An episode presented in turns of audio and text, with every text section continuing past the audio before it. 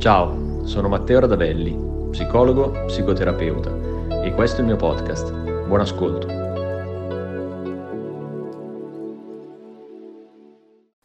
In alcuni video precedenti ho parlato dello stare insieme per i figli, mm, una situazione per cui eh, una coppia, mm, una coppia anche genitoriale, decide di proseguire la propria relazione eh, nel tentativo di eh, tutelare i figli. Ora mm, vediamo delle altre motivazioni, degli altri risvolti che determinano quella che sostanzialmente è una coppia di separati in casa. Ci sono non solo la volontà di rimanere insieme per i figli, ma ci sono ad esempio la volontà di mantenere mantenere lo status sociale, di eh, non deludere ad esempio i genitori, di non dover affrontare degli sforzi economici, insomma eh, le motivazioni che poi possono portare una coppia a mh, essere mh, separata in casa possono essere diverse, mh, possono essere anche tutte queste messe insieme. Ovviamente questo però implica eh, dei grandi costi, eh, dei costi dal punto di vista emotivo innanzitutto, poiché eh, la coppia deve dirsi appunto che la relazione finita, finita ma che sceglie di rimanere insieme per questo, questo, quest'altro motivo.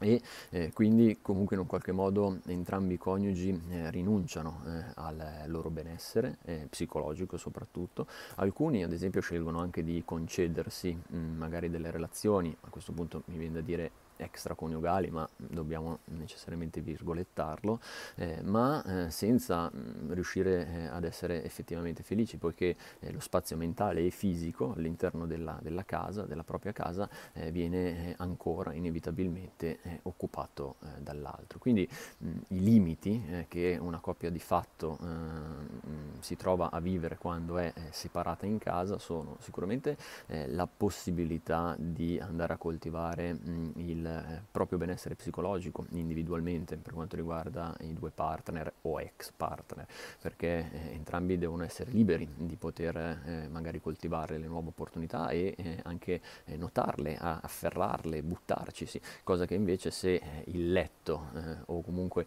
lo spazio all'interno della casa è occupato ancora mh, dall'ex coniuge, di fatto diventa impossibile. E in secondo luogo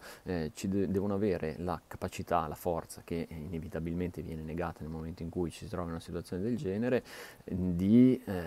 separarsi anche mentalmente, perché è una cosa impossibile da fare, è una cosa eh, che eh, se io ho condiviso la vita, mh, magari 10 anni, 15, 20, se non di più, eh, con quella persona e ad un certo punto penso che questa relazione sia finita, magari mh, ce lo diciamo anche, eh, se però poi di fatto questa interruzione non avviene, se di fatto queste persone mh, non si separano anche fisicamente, la separazione psichica psichica è, è impossibile. Quindi eh, si trovano a vivere mh, mm, una condizione di penosa attesa, nell'attesa che eh, succeda qualcosa, che qualcosa cambi, ma di fatto non cambierà mai nulla perché eh, si continuerà il tram tram e ci si continuerà a limitare reciprocamente, si eh, rimarrà infelici nella propria relazione di coppia familiare perché magari appunto eh, si vuole stare insieme per i figli piuttosto che per eh, il disagio economico che una separazione comporta o piuttosto che per la società o per non deludere i genitori eh, però poi di fatto la vita è la propria, quindi si rimane lì da soli, eh, seppur insieme eh, a qualcun altro che si presume o si pensa di, di conoscere, che si è conosciuto in passato, ma eh, largamente incompresi, tristi, infelici mh, mm, e eh, con la certezza che non si potrà poi, eh, perlomeno a breve, ritrovare la felicità, perché poi di fatto separati non ci si sente mai davvero. Quindi tutte le opportunità che poi la vita propone verranno inevitabilmente eh, rifiutate respinte eh, proprio perché eh, lo spazio fisico e mentale eh, viene occupato da quello che ormai è una ex relazione.